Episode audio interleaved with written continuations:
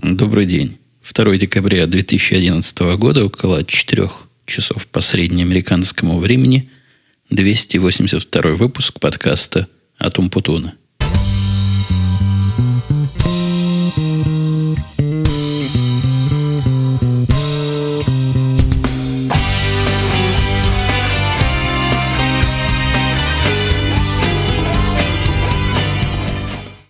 Полчаса, битых полчаса потратил на то, чтобы начать говорить. И не в том проблема, что слова не лезли из меня. Слова-то всегда. Только дай куда.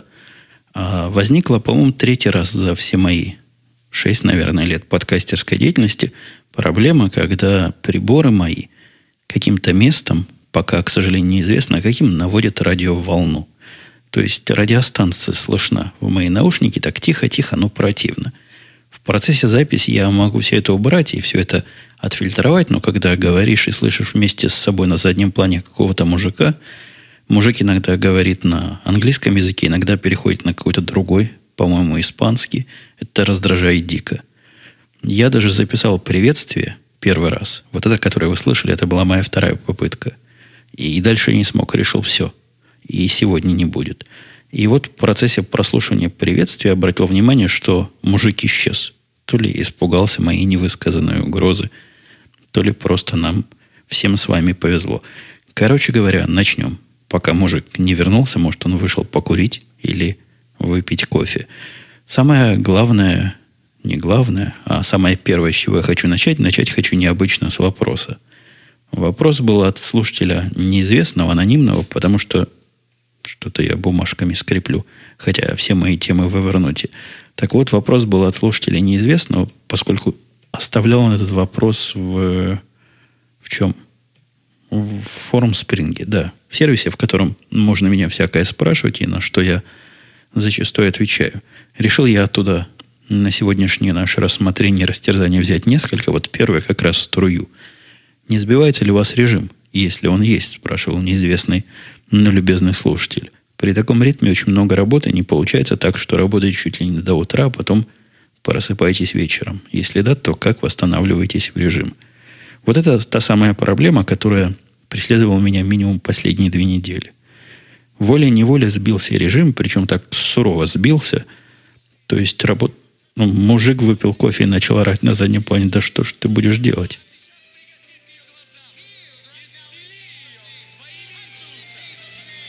Даже музыка заиграла. Вы слышите это безобразие?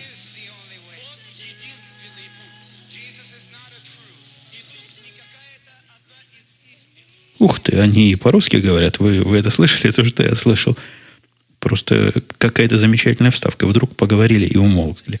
Но я это оставлю. Оставлю, чтобы вы смогли насладиться.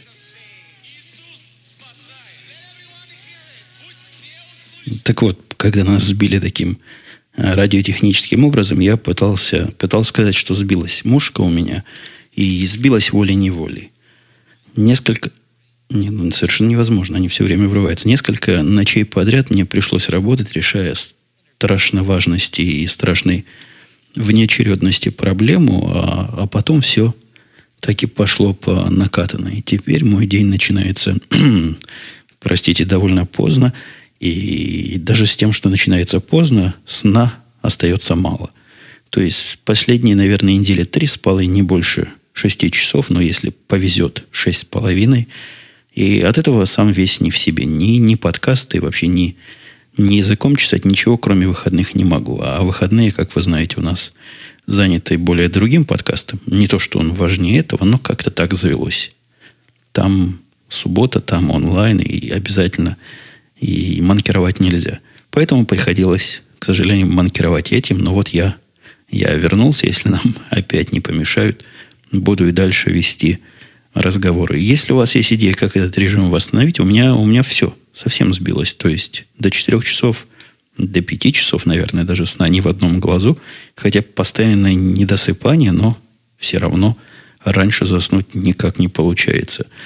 Э, Все это, конечно, мелочи по сравнению с главной и самой грустной темой, под тенью которой, под тенью, то есть этой самой темы, прошли последние мои две недели. На этом месте вдумчивый и знающий слушатель наверняка задаст вопрос или задаст, ну что-то с этим вопросом сделает. Это я так тяну время, подкручиваю эту ручечку, подкрутил. Так вот, этот слушатель спросит вопрос, а как, как это так? Что за, что за горе такое, если две недели назад, как известно всеми каждому, был у меня день рождения? И вопрос этот будет в струю. К сожалению, именно события грустные, практически трагичные события произошли именно в мой день рождения, когда я даже собирался себе взять выходной, чтобы как следует его отпраздновать. Связалось со мной начальство. Про день рождения я потом еще поговорю и про поздравления, но пока о грустном. Связалось со мной начальство, мое непосредственно, и сказала, что необходимо сделать, организовать, по-русски говоря, такие конференцные переговоры между мной, э, начальством, человеками из отдела кадров и двух, двумя работниками последовательно. Один за другим на каждый разговор по полчаса и держать между зубов, за зубами все это дело, никому не говорить. Первый разговор через полчаса. То есть я был предупрежден о том, что какой-то странный конференц-колл должен произойти через полчаса, и было мне поручено набрать этих людей. После того, как я людей, ну, наверное, минут 45 до начала, мне дали минут 45, минут за 15 я всех нашел, всех своих двоих заговорился, говорю, какой-то странный телефонный разговор намечается, готовьтесь. И честно предупредил, что хорошего на их месте я бы от этого телефонного разговора не ждал. Потом я связался с начальником, говорю, говорю, говори, говорю, говорю я ему, говори. В общем, пристал я к нему с ножом в горлу, признавайся. Он сказал, что не положено, и он это новое знает уже какое-то количество дней, но вот скажет мне так и быть. Новость в том, что поступил приказ выше увеличить эффективность нашего производства. В больших корпорациях разогнать работников – это один из способов увеличения эффективности, прибыльности и показать э, к концу квартала своим инвесторам и бумагодержателям лучшие результаты. Ну, в принципе, это понятно. Экономика, которая должна быть экономной, если не зарабатываешь достаточно денег при таком количестве работников, то может разогнать их и начнешь зарабатывать больше. Процедура это не только в моей группе и не только в моей части той, которую наблюдаю, а вся компания, ну, весь сегмент компании был затронут. И вот двоих надо убрать как в одном, по-моему, французском фильме когда-то называлась такая кинокартина. Двоих выбрали из моих двоих, то есть меня никто не спрашивал. У меня есть сильное впечатление, что и начальника моего никто не спрашивал. Как-то он был тоже ошарашен этим всем. И вызвали мы их за одного, за другим, и вот так в лоб такую прекрасную новость. Там я молчал. То есть меня вообще спросили, хочешь ты в этом участвовать? Ты не должен в этом вообще участвовать. Но я решил, что хоть моральный долг поддержать молчанием в телефонную трубку, ну чем могу. Что еще могу сделать? Это с одной стороны. С другой стороны, в этом даже есть какое-то, конечно, облегчение. И я где-то в глубине своего нерва, в принципе, благодарен начальнику за то, что на меня это решение, во всяком случае, не пришлось Э, вешать. То есть, что он не повесил, а решение было принято снаружи, потому что объективно увольнять этих двух людей было ну, абсолютно не за что. То есть, справляются они с работой. Работы полно. Идея о том, что разогнавши часть работников, мы станем работать эффективнее, мне кажется, не то что на уровне бреда, а на уровне горячечного бреда. Возможно, я практически уверен, что такие подразделения есть, где и половина разогнать, эффективность от этого не пострадает. Производительность скорее не пострадает, а эффективность улучшится. Но не наш случай. Нам народу не хватает. У нас задач ого-го.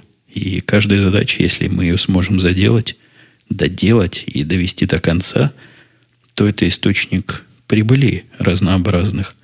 Я бы на месте тех, кто принимал решения, не принимал бы их настолько коврово и настолько по областям – по площадям. Ну, не я их принимал, что, в общем, какое-то облегчение.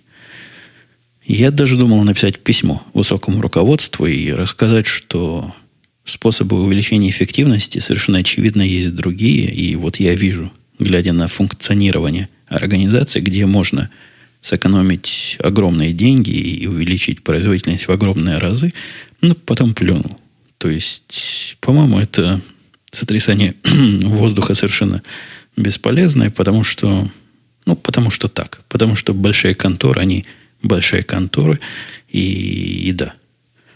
Вот такую новость я довел до своих, испортили мне день рождения, хотя со своей стороны вы, дорогие слушатели и читатели моих различных социальных сетей, наоборот, поддержали и даже частично плохо, плохо вылазят, вылазят из меня шипящие слова и звуки. Частично помогли мне справиться с этим ударом, потому что я, я потом два дня ходил как, как в воду опущенный. Ну, просто ощущение какой-то большой и серьезной неприятности не покидало. Кстати говоря, я пытаюсь этих двоих людей хоть как-то им помочь с дальнейшим трудоустройством. С одним, похоже, все более-менее.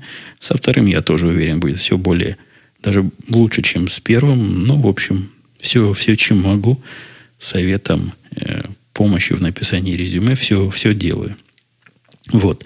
А слушатели, да, слушатели молодцы, поздравляли разными местами, в разных источниках. Я даже где-то статистику приводил, где больше всего поздравляли. Но нас не особо интересует. А интересует то, что спасибо вам всем, вы сами не зная, поддержали меня вот в такой трудный и отвратительно, как выяснился, день. Но это, кстати говоря, была еще одна из причин, по которой не только что график сбился, я хожу сонный тут как рыб целыми днями и снулый весь, а настроения не было, ну вообще никакого. Спад психологический, эмоциональный, и зачем мне этот спад до вас доносить? Я уже и так 10 минут тут бубню о грустном, а вы сюда ведь не грустные истории пришли слушать, а веселые истории услышать хотите. Есть у меня пара веселых. Жена моя знакомится со странными людьми. Это даже не история, так, заметка. С близкого от нас края дома, с далекого, скорее, края дома, я, я запутываюсь, потому что там на заднем плане они опять, эти самые христиане, начинают чего-то говорить.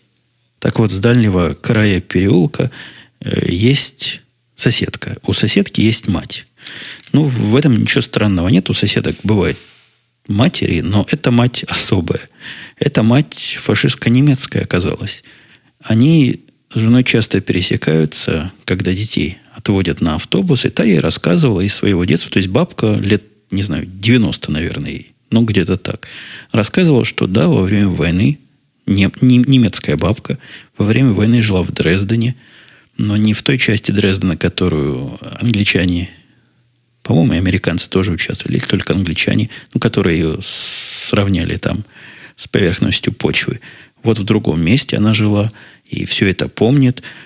Ну, вот такая... Очень, очень моей жене нравится. Говорит, почти как наша бабка. Вот таких бабок здесь не встретите. Это такая наша типично разговорчивая бабка, как на скамейке сидит и всякие истории рассказывает.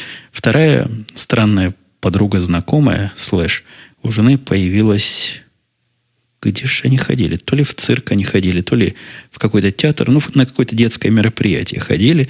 И жена разговорилась, а точнее, женой разговорилась, тетка самого ортодоксального вида, вот мусульманско-ортодоксального, такого арабско сурового вида, в платке, чуть ли не в чедре, оказалась очень образованной женщиной, очень интересуется русской историей, знает, я имею в виду современную, новейшую историю, знает все, что как у нас было – Жена удивилась, говорит, не хуже меня. То есть про Горбачева знает, про Ельцина, про Пуч. Много чего знает того, чего странно ожидать от человека, ее внешности и ее вида одежды. Вот, интересовалась очень, жив ли Горбачев. Она его крайне любит. Жена рассказала, что жив. Потом долго сетовала на то, что в России происходит. Болит у этой тетки в четыре душа за Россию. В общем, удивила мою жену неимоверно. По-моему, даже еще в гости напросилась еще поговорить на эти русские темы. Но еще из тем, которые более-менее скорее забавные, чем грустные. Ходила моя семья на какую-то выставку. Не помню, чего, чего там именно выставляли, но что-то выставляли, связанное с... А, это был День ветеранов, точно. Было связано с ветеранами. И в виде ветеранов приехали собаки. Да-да, приехали собаки-пенсионеры, то есть заслуженные собаки на отдыхе, которые как следует послужили стране. Среди собак, я даже не знаю, много ли там было, но жена с дочкой все про одну разговаривали. Их привезли на грузовике, и вот эта собака, к которой они подошли, она разминировала в свое время вражеские закопанные мины. Ну, естественно, разминировала, значит, мины. И сложно там все с этими собаками-ветеранами. Медали на них не было, нет. Просто привезли в грузовике.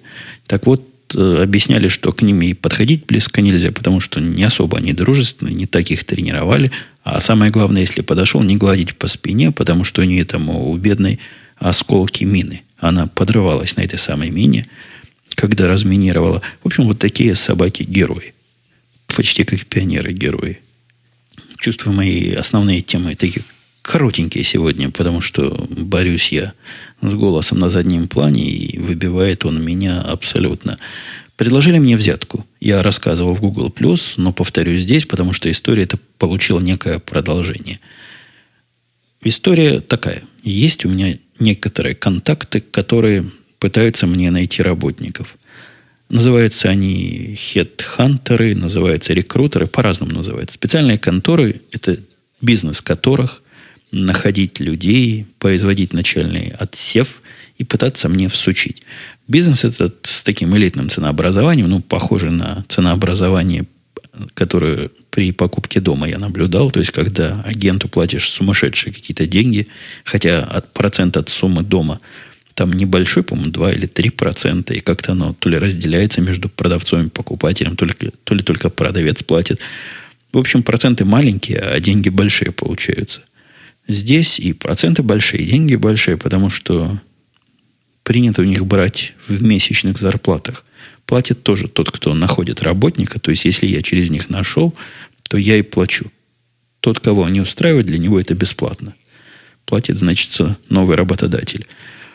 В далекие времена, когда я искал работу, но это было в 2002 году, я тогда поразился, что берут они целую зарплату с работодателя. Теперь зарплата это просто смешно. От трех зарплат и выше. Такие условия. Зависит от фирмы, зависит от ее квалификации, зависит от наглости. Но, ну, в общем, вот эта, которая со мной в последнее время связывается, последние годы, она как раз те самые три зарплаты и берет. Связываются они со мной не просто так, а потому что когда-то через фирму, которую они потом поглотили, я за короткий срок взял три высокооплачиваемых программиста. Ну, совсем короткий срок, за два или за три месяца – Скорее даже за два, чем за три. Я рассказывал, что там была девушка, которая со мной работала эксклюзивно. И, судя по всему, настолько я ей повысил все показатели, что после работы со мной ее перевели очень быстро в центральный офис этой фирмы в Нью-Йорке. Я не знаю, моя ли это заслуга, может, у нее там еще 10 таких, как я был. Но я сомневаюсь. А, и с тех пор они со мной связываются постоянно, то есть каждый месяц-два звонит человек. Фирма уже не та. Фирма уже купила более другая. И, по-моему, три раза уже меняла на название. Но контакт со мной не ведут вот через вот эту самую Ноэль, которая когда-то когда-то со мной работала. Или я с ней работал.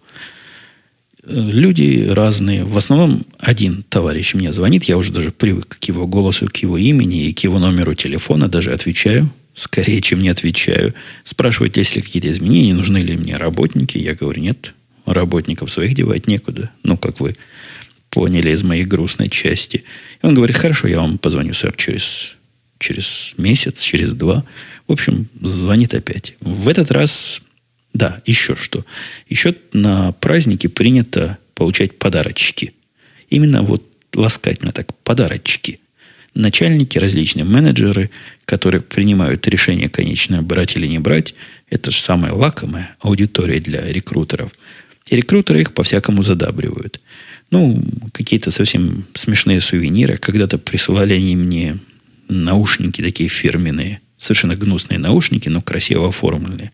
Потом какой-то кусок скалы мне когда-то присылали. Очень часто кусок скалы, то есть камня, выбитого, видимо, из какого-то важного места, на, на, и на камне написаны какие-то умные слова. Вот. Часто присылают они, что я заводкал, как как более другие подкастеры. Нет, нет у меня такого паразита. у меня свои. Так вот, часто они присылают э, конфетки. Конфетки, сладости, шоколадки. Ну, практически на каждый праздник я с работы возвращаюсь с коробкой этих самых конфет. В этот раз он мне прислал странное письмо, где я сказал, что «Дорогой, причем личное письмо, не то, что массовая рассылка. Тут у меня лишний iPad завалялся, а у нас приказ iPad раздавать дорогим клиентам. Давай я тебе пошлю iPad, а ты за это обязуйся через нас 6 человек нанять. Вот так вот, 6 человек нанять. Обязуйся. Какое обязательство? В каком уме надо быть, чтобы от меня такое обязательство требовать? Ну, кто знает. А вдруг мне 16 понадобится? А вдруг ни одного? Как же я ему обязуюсь? Не зависит от меня, сколько я наберу. От меня зависит, что я могу попытаться работать с ним. Но опять же, тут, тут тоже вопрос, как вы понимаете, простой. Если он мне будет поставлять достаточное количество кадров, которые удовлетворяют моим требованиям, то возьму, а если нет, то никакой iPad не поможет. Но в каком надо быть уме, совершенно нездоровым, чтобы предполагать, что купленный iPad, который стоит 500 долларов, я взвалю себе на шею людей, 6 человек, лишь бы для того, чтобы получить iPad, и буду с этими шестью мучиться потом какое-то время. Меня спрашивали, если период ожидания, пока человека можно уволить. В принципе, нет. Если не понравилось, можно уволить хоть сразу. Но поскольку корпорация большая, тут у них свои правила есть, как это делается.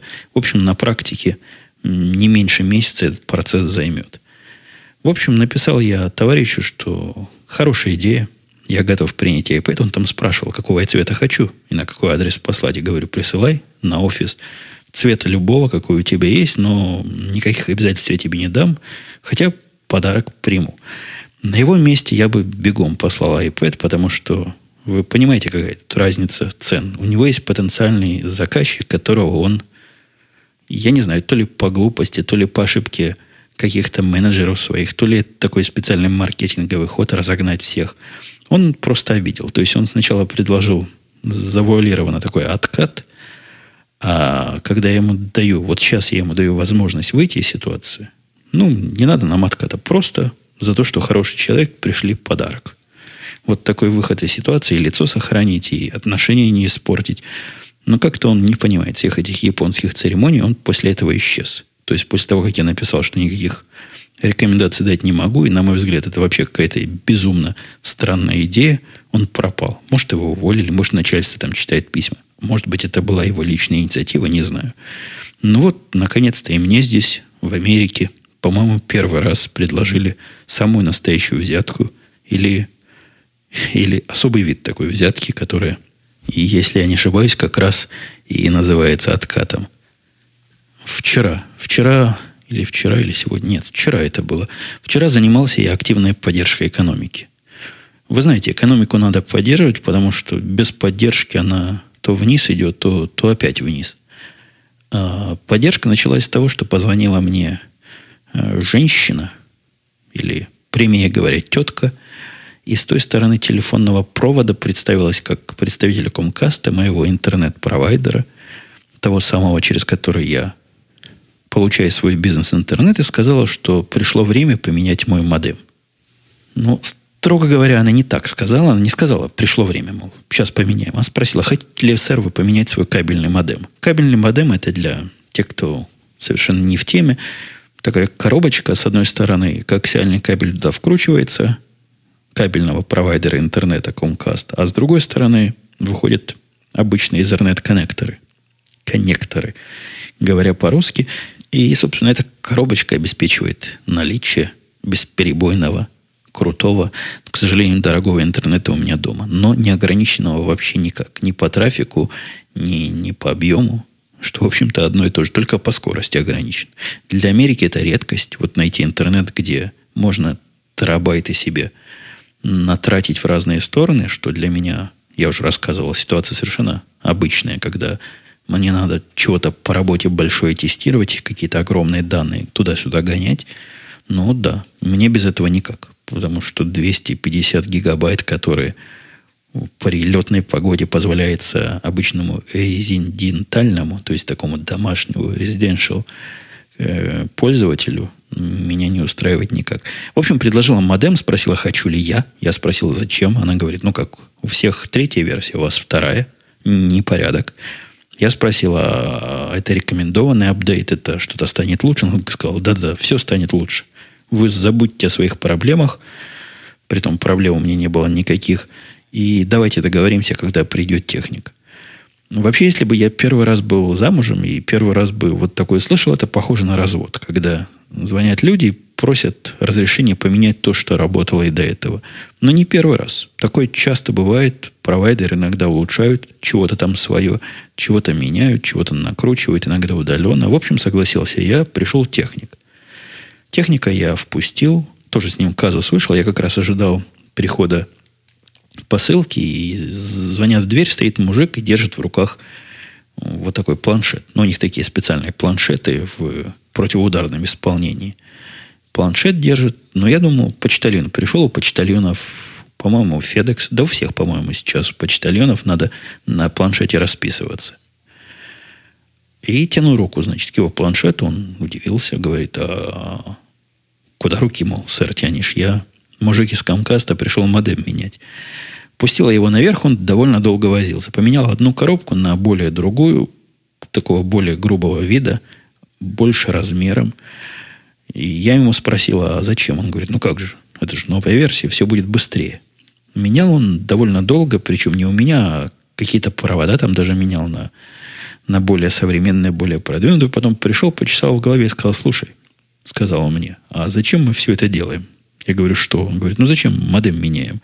Мы-то, говорит он, понимаем, что если оно и раньше работало, зачем делать еще лучше? Я говорю, а лучше будет? Он говорит, да не будет, будет так же. В общем, после того, как мы почесали голову, я решил, что это как раз и делается для поддержки экономики. То есть он занят, меня от работы оторвал. В общем, экономика от этого цветет и пахнет совершенно явно. Проверили скорость, она не стала хуже, может быть, стала немножко лучше.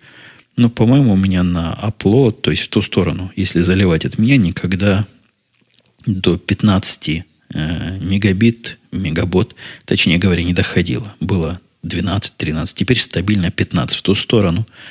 И обратно, по-моему, 25 стабильно. Ну, примерно то же самое, что было и всегда. Но зато стоит новый модем, мигает своими новыми лампочками. Как с самого начала я говорил, собирался тут потрогать темы завыми, потому что темами, то есть темами слушателей, темами вашими и вашими вопросами я совершенно не, недопустимо пренебрегал в последние подкасты. Вот решил посвятить этому большой кусок. Давайте. Давайте начнем с странного комментария. Эндрю или Андрей корит меня. И даже не хулит, сулит. В общем, что-то с ит в конце. Пальцем так показывает на меня, говорит, зря вы, это так код программистки. Думаю, пишет он, что эти пробелы своеобразные, там метки в ее коде. Ей просто так удобнее. Ну да, наверное, она где один пробел, где три, это что-то глубокое для нее значит. Нет, ну это просто смешно. Либо Андрей такой же женский программист, вот такой специальный женский программист. Не говорю, что все женские программисты такие. Такой, как моя программистка. Либо он просто не понимает, о чем говорит, но мне не имеет. Это в интернетах бывает часто, в офлайне, к счастью, не так часто встречается. Андрей Попов говорит, понравилось про программистку, испытываю постоянные аналогичные проблемы. У меня родилась теория, что чем женщина аккуратнее в реальном мире, тем она более неопрятна в виртуальном. Интересная теория. Необходимо данных собрать для подтверждения. У меня как-то мало статической, статистической базы. Надо к мальчику обратиться, чтобы попросил программисток всех и посчитал регулярность пробелов в их ходе. Наверняка его контора такими глупостями тоже может заняться. Я, кстати, ее воспитывал, воспитывал, я так не смог воспитать. Я еще раз увидел ее код и опять за голову хватался, и я не знаю, что делать. Буду вводить драконовские, буквально фашистские меры, систему, которая будет пытаться сама все это починить автоматически. Все это делается. Но меня мотивы интересуют. Не могу понять, понять мотивом. Как, почему? Ну как? Ну, ну, ну зачем человеку ставить 4 пробела руками там, а потом 5 пробелов руками? Ну не могут быть это разные установки редакторов. Ни, никакая, никакие неправильные настройки это объяснить не могут. Это чего-то в голове. При этом она постоянно приговаривает, но я же потом буду его рефакторить. В ее понимании рефакторить – это расставлять, видимо, одно из пониманий – расставлять пробелы где надо. Не, в голову это в мою не уложится никогда. Алена писала, пока девушек-программистов будет меньшинство, таких рассуждений насчет женских чувств прекрасного или всяческих теорий аккуратности в коде будет множество. Но попробуйте открыть как сеньор-программиста мужского рода, код сеньора-программиста мужского рода и увидеть название переменных. Она приводит название. Ну, название как название немножко криптованное. Или методы, которые тянутся на три страницы. Да, за это тоже надо отстреливать. Я думаю, вы не испытываете чувство гордости из-за мужской род. Профессиональный подход к делу не обращает внимания на пол. И со всех одинаковый спрос. Ну, да, я, я даже не спорю. Просто вот мой опыт конкретно на одной конкретной программистке именно выпал на программистку. Вероятность этого невелика. Я вот прикинул, какая вероятность в процентная, ну совсем небольшая, если вот такая неаккуратность распределена. Хотя, с другой стороны, вероятность того, что была бы это девочка или мальчик, как с медведем на Красной площади, 50%. В общем, будем накапливать эмпирические данные и смотреть. Была у меня еще программистка, но я не помню, какой она код писала. Помню, что была сумасшедшая, это да. А в этот раз у меня, видите, сумасшедший программист зато есть. В общем, все как-то складывается. Может, действительно, не женское это вовсе качество. Станислав Кутепов писал про, про программистку. А вдруг это не она все пишет? У него такая конспирологическая теория а пишут ее друзья, знакомые индусы, непосредственно из Индии. И там этих индусов много. И разные. И иногда приходят новые. Поэтому и стиль разный. Поэтому через некоторое время правильный стиль забывается. Она им денег из Штатов отсылает. По-моему, есть хорошее слово «башляет» или «отбашливает». В общем, смешно. Конечно, это шутка. Я уверен, что и Станислав считает, что это шутка. Потому что так работать невозможно, особенно с таким гадом и издевателем, как я, который с этой конкретной программисткой проводит очень вдумчивый код-ревью и терроризирует ее направо и налево. Михаил Антонов высказывает, как он пишет в скобочках, некомпетентное личное мнение по поводу длины револьверов. Длинное довольно мнение, давайте я его суммирую. Он утверждает, что смысл в коротком стволе есть, потому что его с собой, значит, нести удобно и достать удобно – если он будет длинный, то вероятность больше, что будет лежать он в сумке или в бардачке машины, или под кроватью добавлю от себя. А раз так, какой смысл брать? Это я, может, плохо объяснил, но давайте я попробую еще раз. Нельзя носить с собой. Ни в машине нельзя. Ну, закон такой. Нельзя. Это оружие для защиты жилища. И мне совершенно правильно писали, что для защиты жилища, конечно, ружье купить. То есть какую-то винтовку купить. Ну, что-то такое длинноствольное совсем купить. И, а еще лучше, чтобы картечью стреляло, тогда точно не промажешь. Как-то мне эстетического удовольствия от такого совсем уж никакого не будет, а эстетика все-таки должна быть. А револьвер, по-моему, длинный такой, длинный, с четырехдюймовым стволом. Не надо мне 10 дюймов, как тут подсказывает тот же самый Михаил он и будет лежать где-то в доме и дождаться своего часа, который, надеюсь, никогда и не дождется. Опять у нас часть вопросов анонимных. Уважаемый аноним спрашивает, кажется, в подкасте для лайфхакера вы рассказывали, что используете Альфред. Может быть, в этом подкасте, в UWP, вы когда-нибудь осветите чуть более подробно ваш use case. Я там ответил, это вопрос форум Спринга, я там ответил, что как-то подкаст у нас не совсем по давайте пару слов скажем. Если вдруг не в курсе, Альфред это программулька, которая, по-моему, только для маков бывает. Сидит себе тихо, пока вы не нажмете волшебную комбинацию. У меня это комбинация команд F1. Не знаю, по умолчанию или она, либо я себе такую настроил. Ну, вот такая комбинация. По ней выскакивает маленькое окошко, в котором вы можете написать что угодно. Смысл даже вот просто из коробки, когда вы его берете бесплатно, а он бесплатный в базовой версии, по-моему. Но, во всяком случае, он был бесплатный, когда я его ставил. Вы можете там искать чего угодно. Найти по паре букв, он показывает вам варианты. В общем, удобная штука. Похожа на поиск по по названию программы или по названию документа. И я документ так не ищу, я в основном программы так запускаю. В общем, хорошо. Но основная красота начинается с того момента, как вы поймете более широкие и более глубокие способы использования. Для этого, для того, чтобы использовать его глубже, необходима немножко платная версия, стоит небольших денег, и она позволяет добавлять различные плагины, различные расширения, дописывать свои. То есть, если вы, если у вас есть задача, например, у меня была задача в календарь добавлять дела. То есть у меня есть календарь, и в календаре есть два вида дел. Есть дела, которые привязаны ко времени, ну, например, в пятницу в 7 часов сделать что-то. И есть вторые дела, которые привязаны, не, не привязаны к времени, просто напоминание. Например, на досуге собраться с мужиками, выпить коньяка. Вот такой вот план. И мне хотелось бы, чтобы добавление туда дел делалось как-то просто, не задумываясь. То есть, как оно обычно должно? Вы кликаете мышкой на нужную программу, кликаете потом в программе либо какие-то специальные горячие клавиши, которые настроили, либо опять мышкой, и все это вводите. Ну, не наш путь. Хотелось бы, чтобы в одном месте, а именно, читай в Альфреде, вызываешь его вот той самой единственной комбинации, которая уже в пальцы вошла, и они сами так в растопырку у меня становятся на Alt F1. Не Alt, команд F1. Я только пальцами помню, глазами не помню. И пишешь там, например, T, пробел, выпить пиво. Оп, нажал Enter, и все само волшебным образом добавилось. Вот такой вот use case. Второй use case, если надо по времени, то есть э, интеграция и такого вида. То есть я пишу, в этом случае конкретно F пробел, и назначить встречу такого-то числа, в, допустим, в 15.00.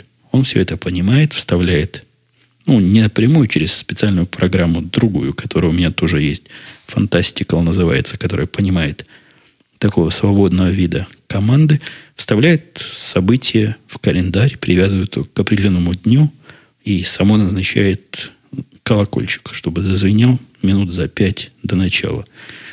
Ну, вот такие способы. Ну, из экзотических довольно часто возникает вопрос, когда вы, когда я, например, пытаюсь доступиться до э, ну, живого журнала, чисто для примера, потому что он лежал одно время долго и надежно, возникает вопрос, а только у меня поломано или у всех? Есть специальный такой сервис, который, я не помню точно как называется, но вот для этого служит.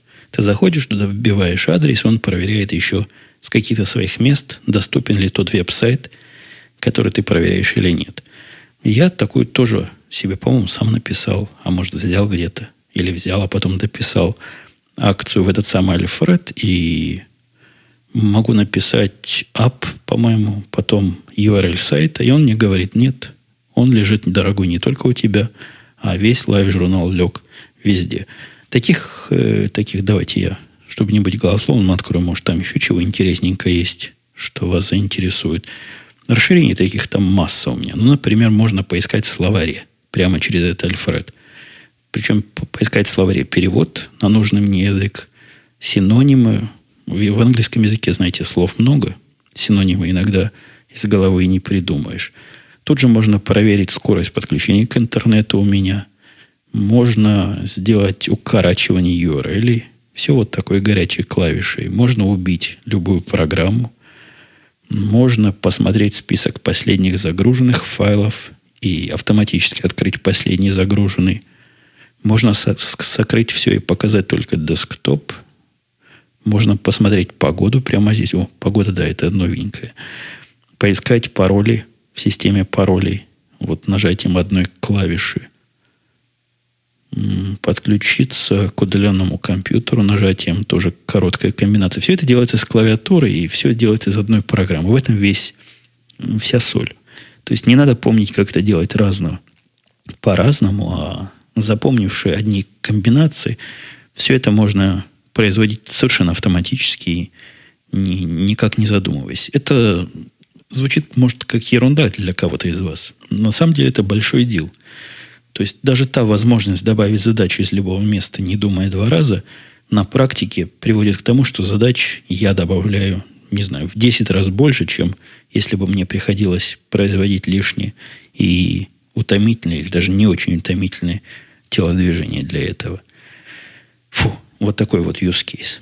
Какой модели педалька для временного отключения микрофона, спрашивает еще один аноним. Это, как ни странно, вопрос, который интересует многих. Я не знаю, почему их так интересует педалька. Педалька, обычная педалька, ну, которую нажимаешь ногой, она контактит.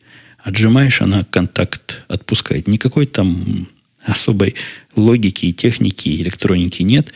Все это на провод выводится с обычным пальчиковым разъемом, и это вставляется в специальную дырку, так и называется, foot switch, ножное переключение соответствующего прибора. В общем, все. Педаль это не, не я придумал. То есть это очень известная штука.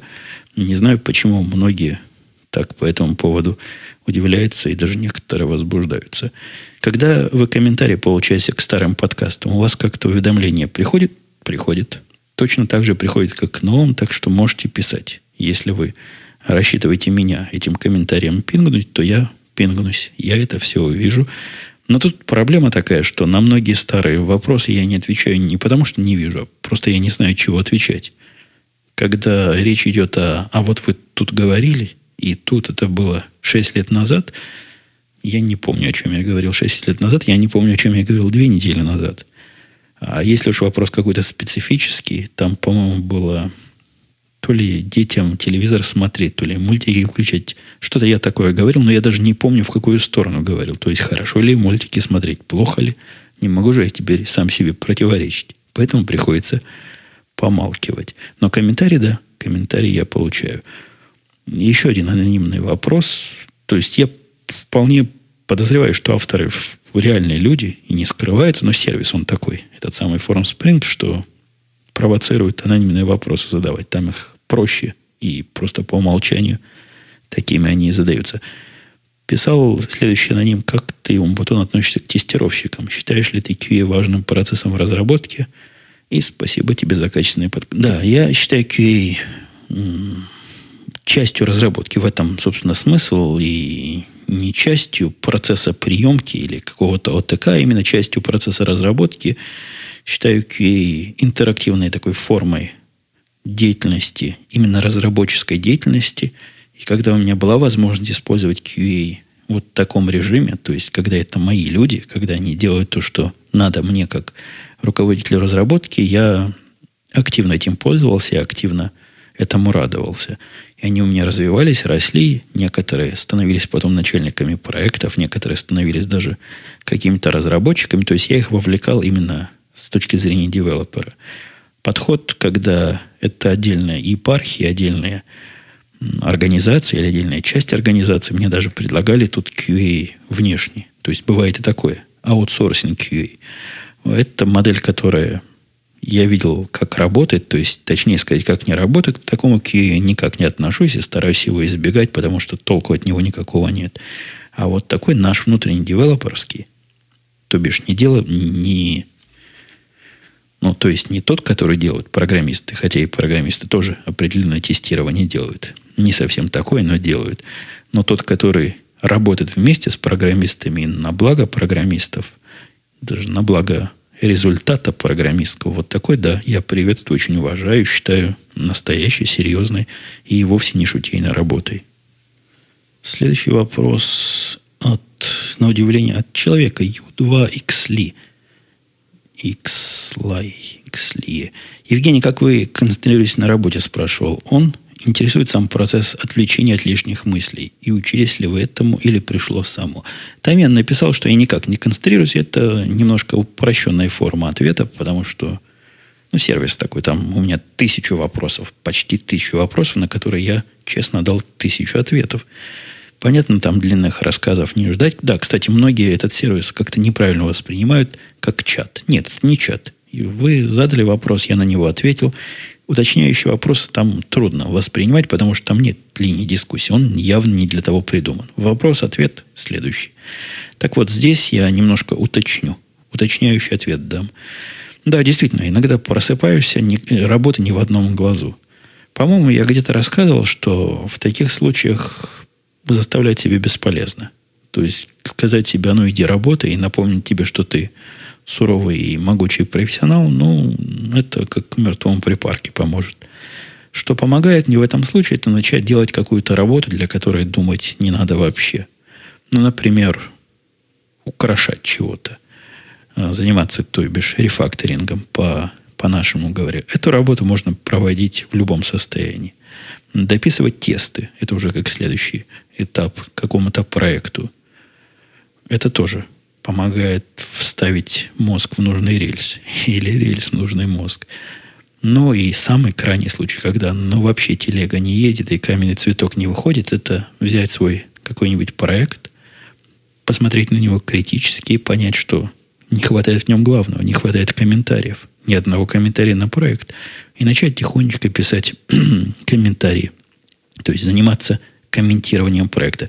Как бы ни глупо это звучало, это помогает войти в нужный режим, и иногда даже в поток. И после, иногда после написания комментариев это так надоедает, это так раздражает, что хочется уже написать чего-нибудь настоящего, то есть поработать как положено. Ну, вот такие, такие мелкие секреты. И как бы вы отреагировали, писал дальше Инферон uh, Мэй, или писала, познакомившись с собственным двойником. Вопрос этот ко мне пришел, по-моему, в виде тоже такой по площадям. То есть человек спрашивал многих своих, э, своих корреспондентов, респондентов, и они им отвечали. Я даже не знал, что это какой-то массовый опрос, так бы я не стал участвовать. Но появилось оно как будто бы меня лично. И ответ мой, видимо, поразил, потому что я сказал, как бы удивился, но второй раз, когда встречу, не удивлюсь. То есть сказал я, что видел я своего двойника однажды, и да, удивился. Ну вот с этого момента пошла, пошел уточняющий вопрос, на который я, пойдя против своих принципов, ответил, где же я видел двойника. Я видел двойника в армии израильской, даже не в армии. Я об этом тоже, по-моему, рассказывал когда-то в старых подкастах. Уже не вспомню в каких, но помню, что в старых. В израильской армии до того, то есть пойти даже в учебку, то есть там, где тренируют будущего бойца непобедимой израильской армии. Так вот, там медкомиссия была, на которой меня проверяли. Серьезно проверяли. То есть, серьезнее, чем в русском военкомате, абсолютно точно. И там в очереди голых людей в трусах, там тоже в трусах ходят. Я встретил себя самого, то есть человек явно моего типа, настолько, что, глядя на него, я начал сразу думать, где же я видел все это. Все это лицо, все это тело, все это быстро понял, что в зеркале. Да, такие бывают, бывают, бывают на свете двойники. Э, Женя писал следующий человек, тоже без имени. Ты согласен с утверждением латыни о том, что избирательное правом должна обладать, должны обладать только те, кто платит налогов не меньше, чем получает пособий. Тут вопрос тонкий. Меня как раз жена об этом спрашивала не так давно. И я сказал, что э, я сказал, что такие заявления и такая позиция ничем более как популистской вот с того другого края. Знаете, есть популизм, когда все у богатых забрать и бедным раздать, это один популизм. А это какой-то противоположный популизм. Он, в, общем-то, какие популизм этих, которые пытаются оккупировать Уолл-стрит, он бесполезный, бессмысленный и, ну, может, не беспощадный, но бессмысленный абсолютно. Теоретически может быть, это было бы интересно. Практически, да не будет этого никогда. Ну, ну, хотелось бы. Но мало ли что хотелось бы. Хотелось бы, чтобы летать без крыльев можно. Или чтобы нуль транспортировка у всех была прямо в генотипе зашита. Захотел оказаться там, опаньки, там оказался без всякой физической транспортировки. Ну, это примерно такого же порядка пожеланий. Поэтому спорить и дискутировать на эту тему как-то трудно. Потому что, мне кажется, и Латынина сама понимает, что это такой прикол, и придумала его для шоу. Но не может человек, который взрослый, адекватный и серьезный, об этом говорить. В 2011 задумался, в каком году об этом говорить. Лет 80 назад, лет 100 назад. Да самое, наверное, место для дискуссии было бы. А сейчас, ну, увы. Возможно, увы. Возможно, даже ах, этот поезд ушел. Все равны. У нас тут всеобщее избирательное право, и никуда нам от него не деться. Ну и последний вопрос, на который я даже развернутого ответа давать не буду, а зачитаю свой собственный ответ, потому что он хороший и всем всеобъемлющий.